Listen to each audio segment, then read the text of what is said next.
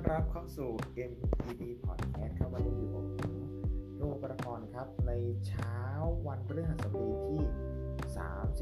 31 มีนาคมครับอยู่กันอย่างสิ้นเดือนนะครับ วันนี้เราจะมาพูดถึงคำนะครับคำนี้แหละครับ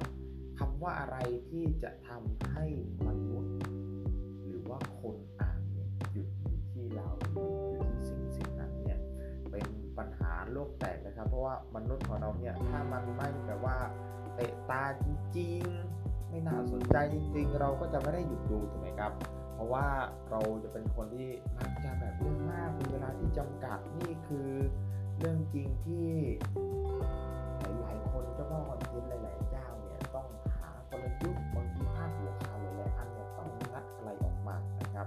นุษย์เราเป็นแบบนั้นครับ ถ้าเราจะไม่เจาะเข้าไปหาสัญชาตญาณจริง ๆ ของเราเนี่ยยังไงเราก็ไม่หยุดดูนะครับ แต่ด้วยความเป็นคอนเทนต์นะฮะเราก็อยากให้คนหยุดอ่านแต่เราก็ห้ามคนดูไม่ได้เหมือนแบบไปห้ามให้น้ำไม่ไหลไม่ได้ถูกไหมเหมือนห้ามให้จุดไฟแล้วไม่มีควันไม่ได้ห้ามดวงอาทิตย์ห้ามดวงจันทร์ไม่ได้ครับหยุดแต่แค่นั้น ให้คนเลื่อนผ่านคอนเทนต์ไปวันนี้เราก็ลองมาค้นดูว่ามันมีอะไรบ้างครับ ที่จะทำให้มนุษย์เราเนี่ยมีโอกาสจะหยุดอ่านข้อมูลได้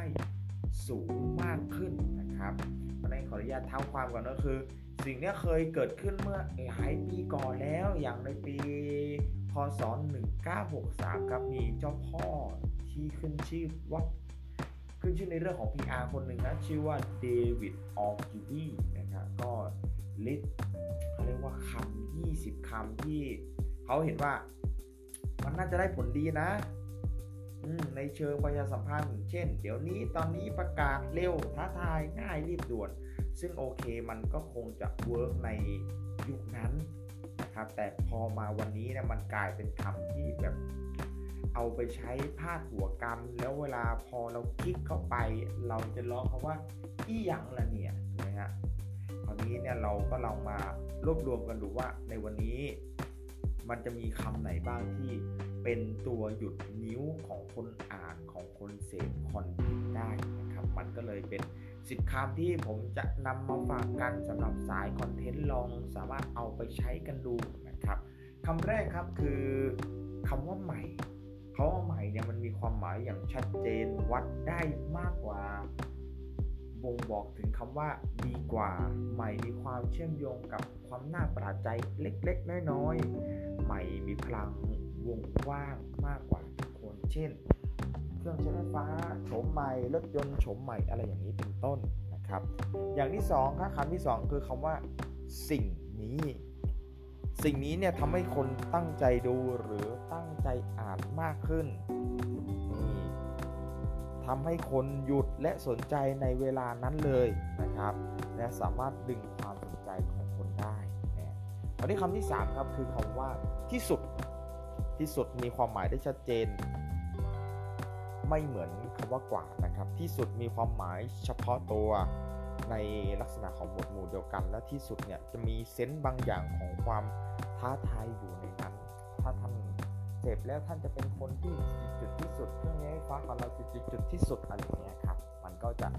บ่งบอกถึงเอ๊ะความแบบเอ้ยถ้าเราเข้าไปอ่านแล้วมันจะดีที่สุดถ้าเสพเข้าไปแล้วเราจะต้องเป็นอย่างที่เขาว่าที่สุดอย่างเงี้ยครับ เรามาต่อที่คำที่ 4 คือคำว่าพิเศษครับ พิเศษคือ ความเฉพาะที่ไม่เหมือนคนอื่น พิเศษคือความหายาก ความน้อยมากในปริมาณที่เขาผลิตออกมา พิเศษคือความยากลำบากกว่าจะได้มันมา เพราะนั้นคนที่แบบอยากได้อะไรที่เป็นเฉพาะ อยากได้ของที่หายาก อยากได้แบบความยากลำบากที่จะได้มันมาคำว่าพิเศษจะตอบโจทย์คนเหล่านี้ครับมาสู่คำที่ 5 ครับ คือคำว่ามหัศจรรย์ หรือคำว่าว้าว หรือคำว่าวิเศษ ในทางภาษาอังกฤษนี่คือคำว่า amazing ใช่ไหมฮะมหัศจรรย์หรืออัศจรรย์มีความหมายในเชิงบวกครับ มีความหมายเหนือคำว่ามากกว่า อันนี้เราก็สามารถเอาไปใช้กันได้ครับ ต่อมาคือคำที่6ครับคือคำว่าทำยังไงหรือวิธีหรือ how to how to เป็นตัวบอกวิธีการแก้ปัญหาต่างๆ how to แฝง ความเป็น expert อยู่ในสิ่งสิ่งนั้นนะครับ และ how to ทำให้คนรู้อ่านรู้สึกว่า เฮ้ย เราก็สามารถเอามาทำเองก็ได้นี่อะไรเงี้ยครับอะวันนี้ก้าวมาสู่ข้อที่ 7 คือคำว่าคุณ หรือตัวคุณหรือของคุณเพราะว่าคุณเนี่ยทำให้คนอ่านรู้สึกว่ากำลังคุยกันมากขึ้นเมื่อเราสื่อสารกันนะครับคำว่าคุณทำให้คนอ่านตั้งใจและมีความสนใจมากขึ้น ที่สำคัญคำว่าคุณทำให้คนอ่านรู้สึกว่ามันใกล้ตัวผู้อ่านมากขึ้นเนี่ยบางทีอาจจะใช้คำว่าเรานู่นนี่แต่คำว่าคุณมันรู้สึกว่าเอ๊ะมันเป็นเรื่องของเราเองนั่นเองครับ ต่อมาคำที่ 8 ครับ คือคำว่าคำถาม เช่นอะไร อันไหนเมื่อไหรเรามาแยกทีละตัวครับ คืออะไรหรืออะไรบ้างทำให้เกิดความรู้สึกค้นพบบางสิ่งบางอย่างที่มันเกิดขึ้นคำว่าอันไหนครับทำให้เกิดความรู้สึกเฉพาะ อันนี้เท่านั้นนะ แล้วก็คำว่าเมื่อไหร่ทำให้เกิดความเชื่อมโยงกับสถานการณ์มันจะทำให้เขาเห็นภาพมากขึ้นในอนาคตอันไกลอันใกล้ที่ผ่านมาหรือว่าที่กำลังจะไปถึงนั่นเองนะครับ และคำที่ 9 ครับคือคำว่าทำไมทำไมเนี่ยคือคำถามสูงสุดครับในการตั้งคำถามทั้งหมดเวลาเราอยากตั้งคำถามหรืออะไรเนี่ยใช้คำว่าทำไมได้เลยทำไมทำให้รู้สึกถึงความกระจ่างใน ประเด็นบางอย่างได้